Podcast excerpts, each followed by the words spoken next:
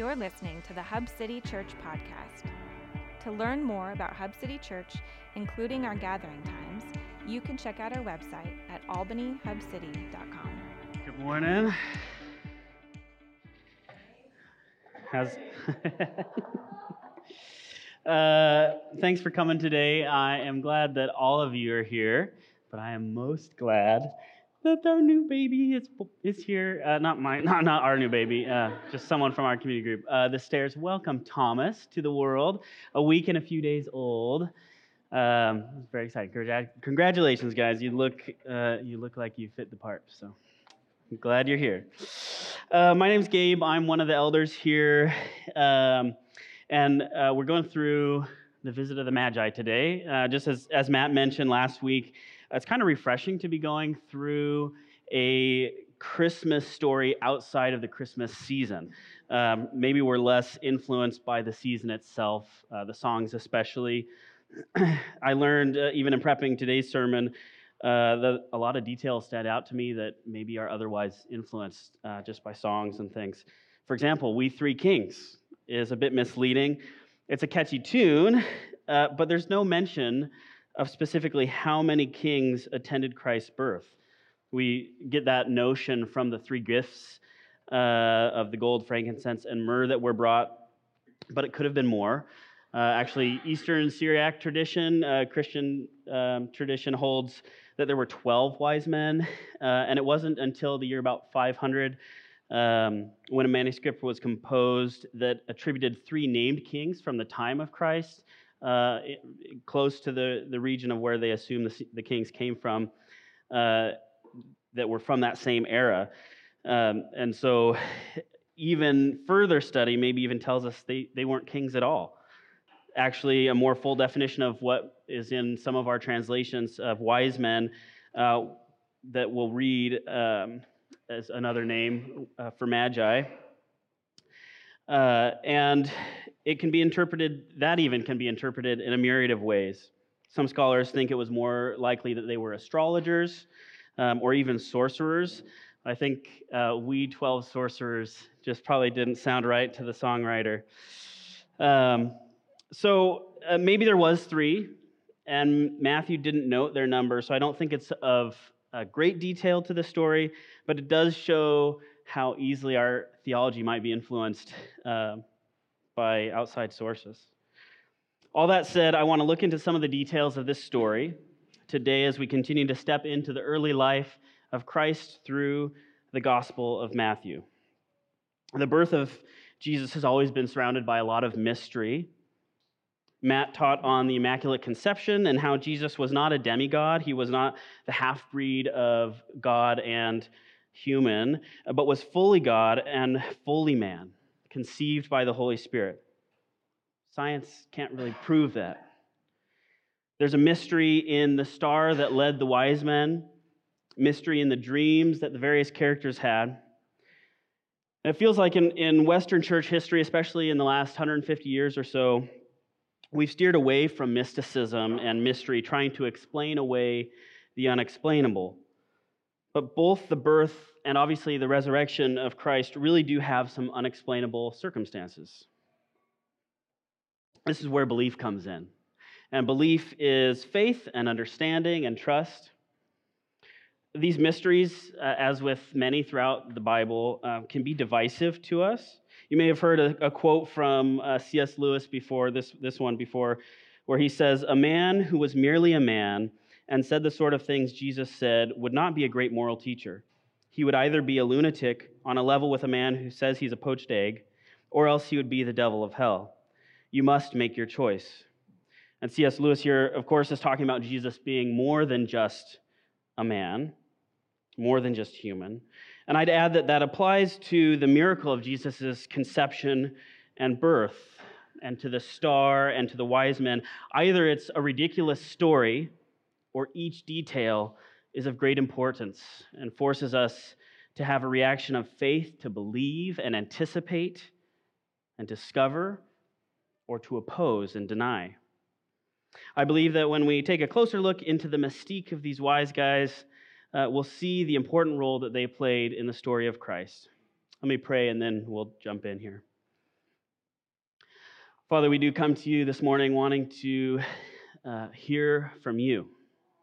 I ask that the words this morning be your words. Um, help us to learn from the story that does have some mystery behind it. Uh, but you are a God who is above our understanding at times, and we just want to trust in you. So uh, speak to us this morning through this story in your name. Amen. All of Scripture is steeped in cross references, but as we go through the book of Matthew, one of the important goals to see is something that scholars call gospel harmony. This is simply seeing a correlating facts from each gospel uh, to understand the different perspectives that are in each of the four gospels that we have, uh, while still providing evidence of truth in a common story amongst them all.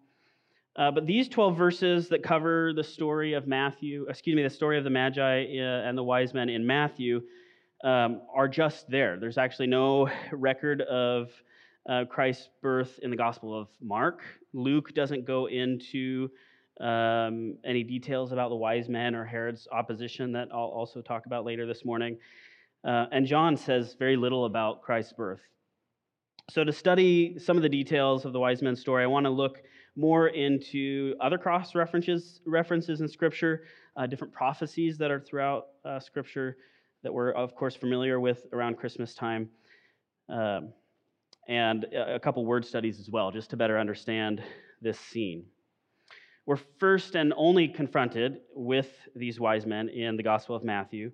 Uh, and so, starting in verse 1, which says, Now, after Jesus was born in Bethlehem of Judea, in the days of Herod the king, Behold, wise men from the east came to Jerusalem.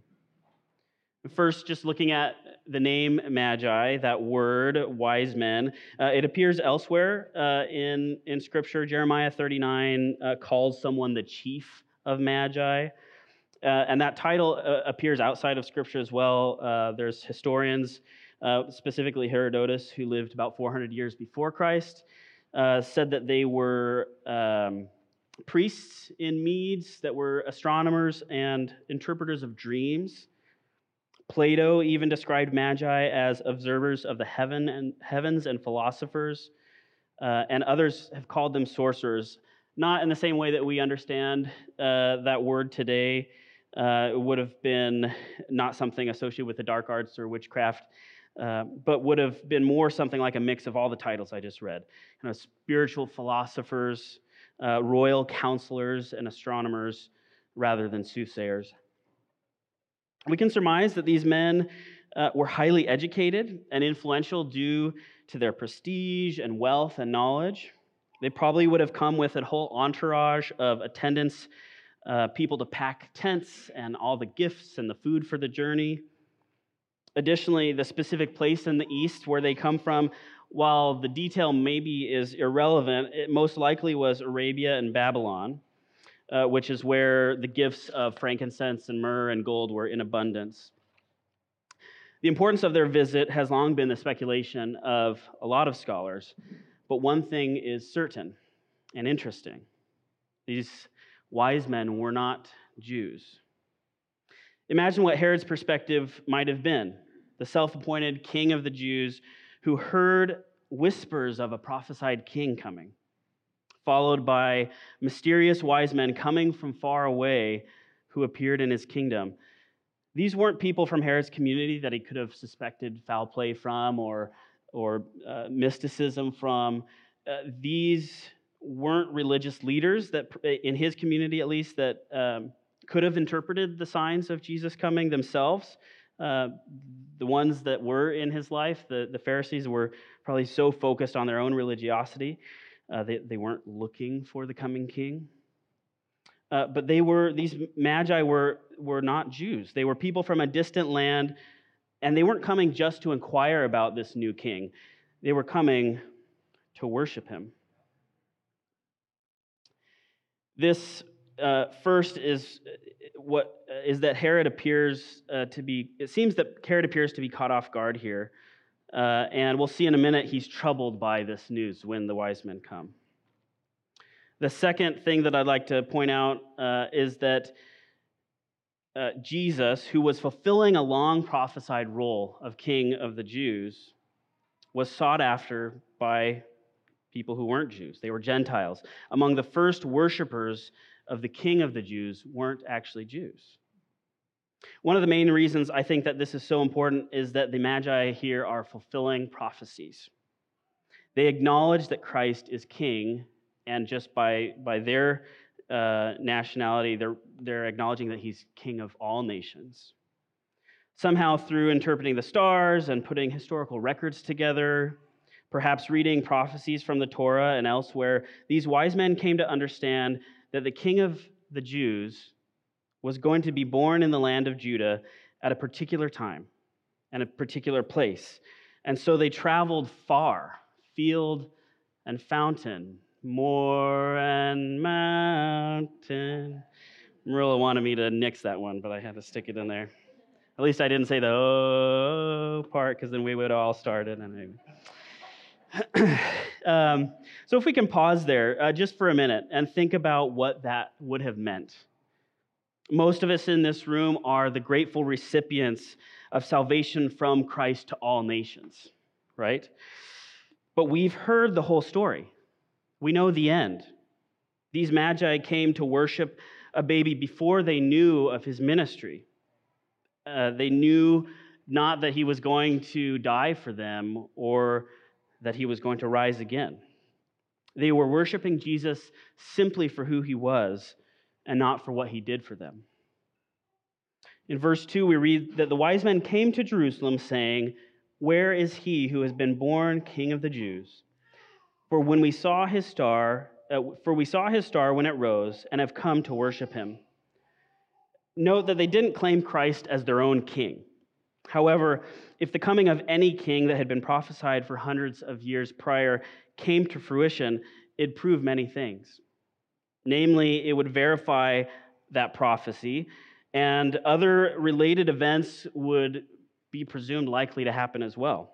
And we know that there's a lot of prophecies that talk about the role of Messiah, uh, so it meant something big. Isaiah 9 is one of those prophecies where uh, it foretold that a child would be born, sovereign and from a holy lineage, which is the one that Matt went through a couple weeks ago. And Isaiah 11 tells us of the remnant of the stump of Jesse, a king whose reign will be unmatched in righteousness and wisdom and understanding, who ultimately will bring complete peace to mankind. So, to the Magi, even if Jesus wasn't their king by nationality, these fulfilled prophecies would have been a turning point in their lives, and thus they sought him to worship him. They go on to say, For we saw his star when it rose and came to worship him. We know, they were saying, you know, we, we know when he's coming and we know that the time is near. Can you point us in the right direction? A quick note on the star um, it's also a prophecy, uh, and we see that in Numbers 24, uh, which says that out of Jacob a star will rise out of Israel.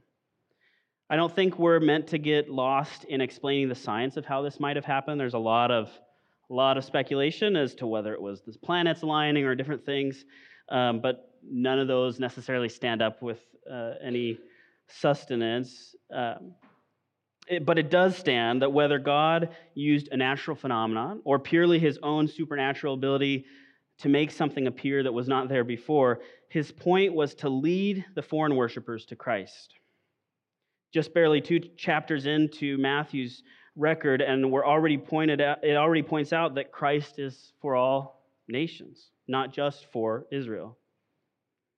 Matthew ties this together at the end of his gospel in, in chapter 24, verse 14, where he says, The gospel for the kingdom will be proclaimed throughout the whole world as a testimony to all nations, and then the end will come.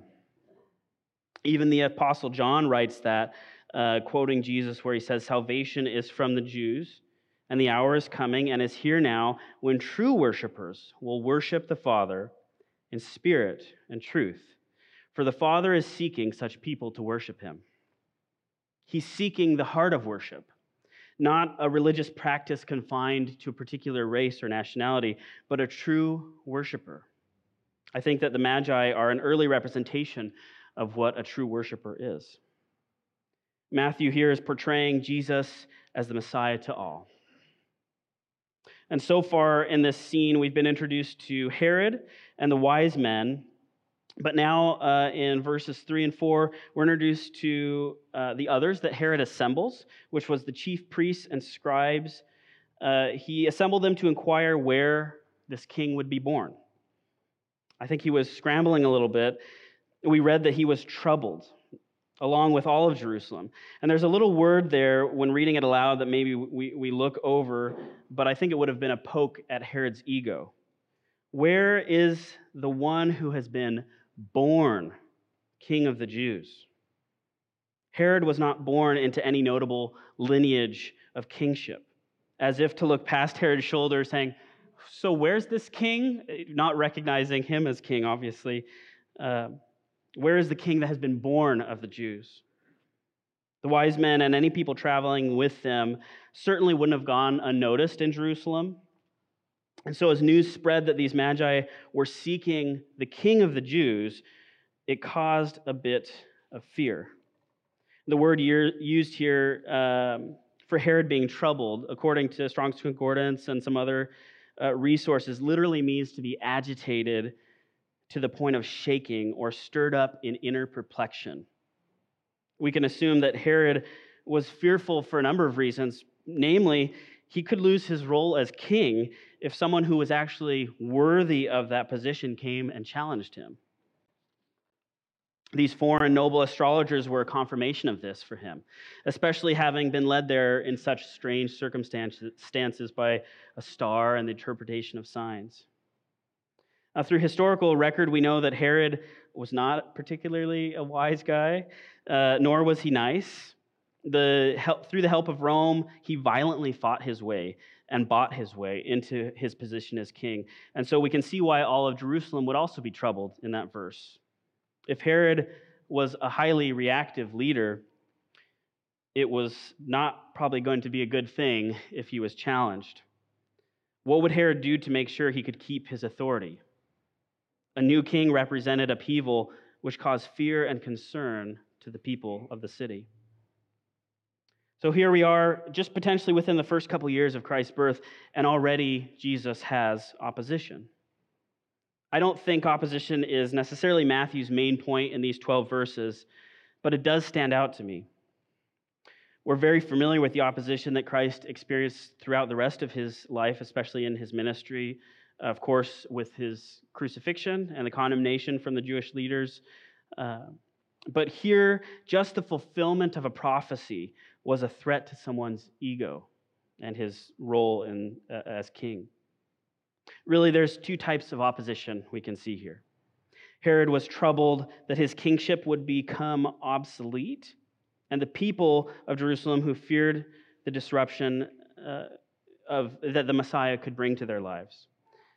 The second type of opposi- op- opposition we see here uh, is seen by the scribes and the chief priests, who quickly responded to Herod's hasty request and nervous request by scrolling, in the old fashioned way, of course, uh, to Micah 5 2, where, Herod, uh, where, where they read the prophecy to Herod and said, You, O Bethlehem, in the land of Judah, are by no means least among the rulers of Judah, for from you shall come a ruler who will shepherd my people Israel. And that's kind of all they did. they just read this verse. They had confirmation from a foreign king, excuse me, from foreign influence, uh, the Magi, that this prophecy was happening in their midst. And they knew where it was likely to happen, but they didn't do anything about it. They went along their day seemingly unaffected by this news and so nonchalant as to be like, oh, yeah, the king that we've been long expecting for a few hundred years, yeah, he's, he's just over in Bethlehem. Bethlehem, by the way, is just six miles away from Jerusalem where all this was happening. And they didn't even follow, at least to our record, the Magi to inquire for themselves what was happening just a few miles away. And whether it was disbelief or simply non action, they didn't seem to care. Seeing the reaction of Herod and the people of Jerusalem, and the non action of and the apathy of the chief priests leads me to wonder how we might react in that situation. If this all happened today and the long expected and long prophesied Messiah and King was potentially coming right now and was just a few miles away, Would we be fearful that our lives might be messed up and disrupted?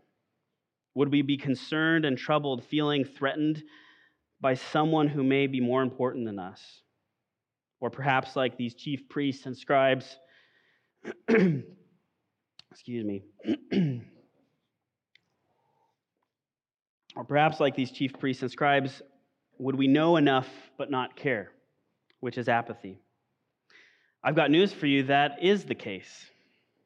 Jesus is here now, today. Although we're awaiting his ultimate return, we are presently faced with the reality that he is active in our lives. So, what's our reaction to that re- reality? Is it opposition or worship? Do you have a kingdom that's threatened by Jesus?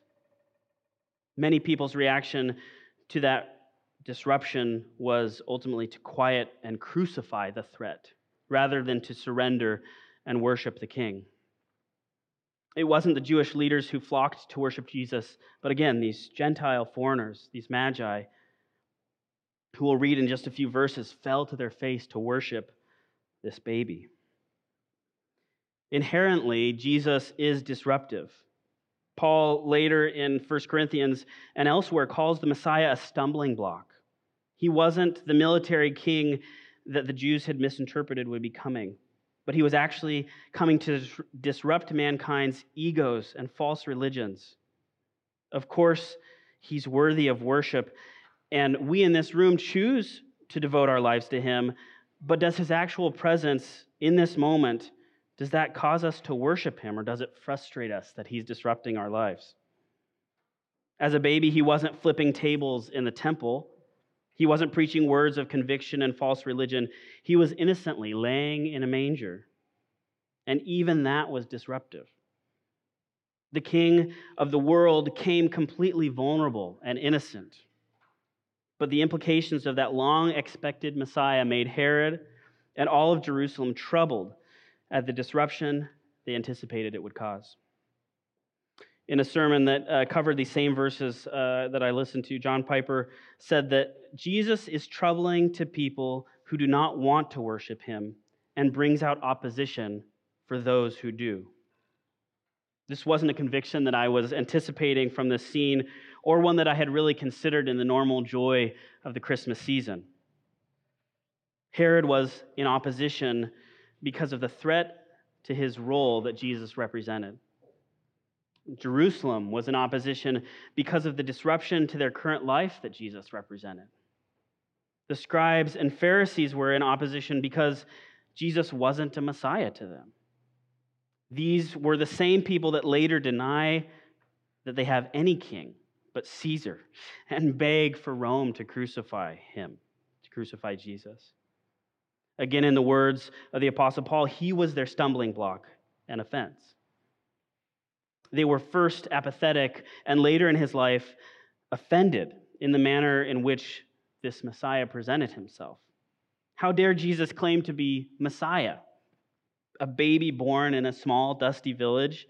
He wasn't a kingly figure. They were expecting a royal military king to ride in and save them from Rome not the humble king who offered salvation for their sins. What are you expecting from Jesus? Leaning back into the text uh, in verse 7 and 8, Herod uh, had a private meeting with the Magi that we read about to inquire how long the star had appeared to them, which they said had been about two years. and when he asked them to go find the king and return with the knowledge of his whereabouts, that he could also worship him. Uh, we know that that was a lie. He's so worried about his role and self image, uh, so self protective.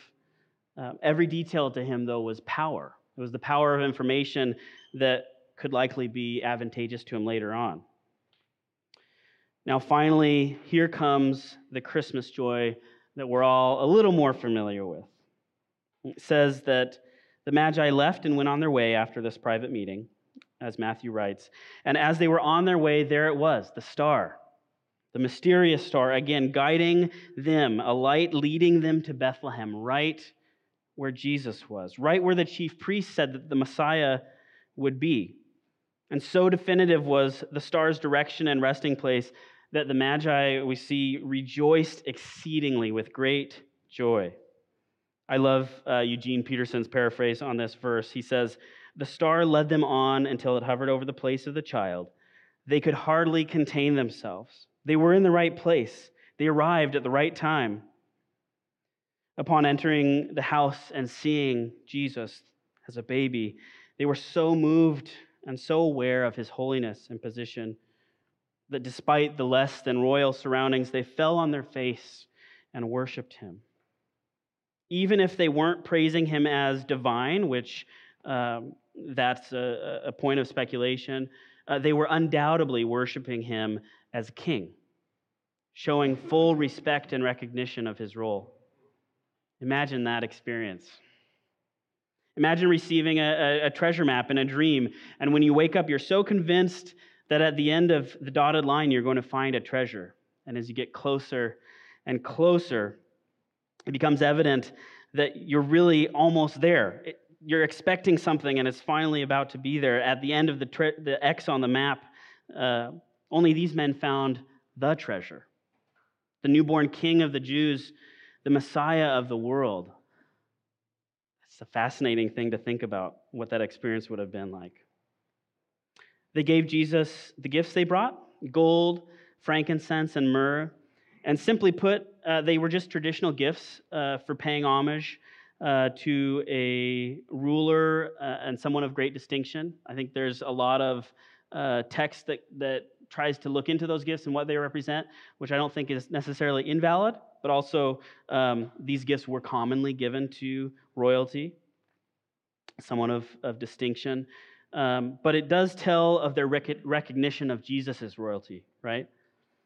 They're actually a beautiful smelling incense, and if anyone's interested, I've got some frankincense and myrrh here. I did not bring my gold, unfortunately, but um, if anyone's interested after the service just to look at it and smell it, uh, it would normally be burned as a sweet smelling incense. Probably would have made the uh, manger smell a little bit better as well. Um, so these, these gifts were, of course, of high value which served Jesus in his early years at least. Uh, speaking from experience, diapers aren't cheap. and so, in all likelihood, it aided their trip, um, honestly, to Egypt, which uh, Matt will go over next week.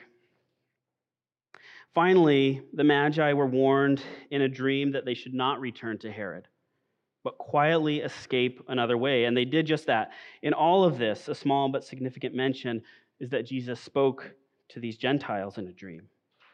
They weren't, uh, excuse me, they were compelled to listen, not giving in to Herod's wish for their own protection, obviously for the protection of Christ as well. God showed them that Herod's intentions were not to worship, but were self motivated and hostile. Next week, Matt's going to carry on and take us through Herod's reaction to the Magi, giving Herod the slip. Uh, but there are two closing thoughts that I'd like to start to wrap up here with. The first is for us to consider our reaction to the news of our present king, Jesus. Do we see the same type of opposition to Jesus today as we read about in this story? Fear from the threat that Jesus is to man's human uh, to humans' own power and ego. I know people who won't commit to following Jesus because they know it will demand more of their life than they're willing to commit. Maybe it's something that we're not willing to give up, or indifference, opposition by non action, by Jesus being a nobody in some people's lives, which is obviously something that exists in Christianity. Perhaps we should approach Jesus with more reverence and awe than we currently do. The second thing to consider is to be expectant of our coming King with exceedingly great joy, as the Magi were. While he's present with us, we do await his return. In uh, 1 John 3, verse 2, we're told uh, that we know that when Jesus appears, we shall be like him because we shall see him as he is. That begs a joyful expectation and readiness in our souls.